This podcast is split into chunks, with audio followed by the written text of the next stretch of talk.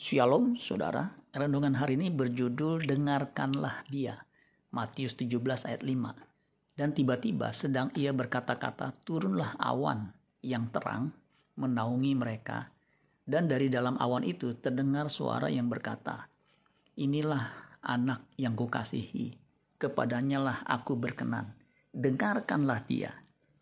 Suara Bapak terdengar jelas di telinga Petrus, Yohanes, dan Yakobus yang menyaksikan transfigurasi Kristus.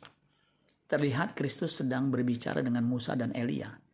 Suara yang mereka dengar, inilah anak yang kukasih kepadanya lah aku berkenan, dengarkanlah dia.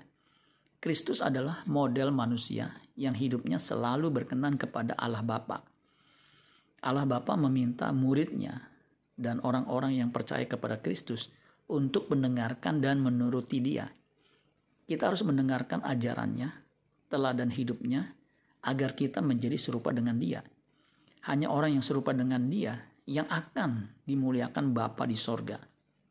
Roma 8 ayat 17. Dan jika kita adalah anak, maka kita juga adalah ahli waris.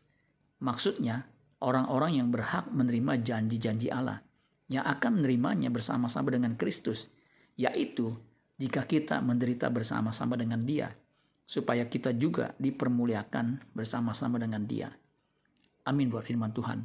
Tuhan Yesus memberkati. Sola Gracia.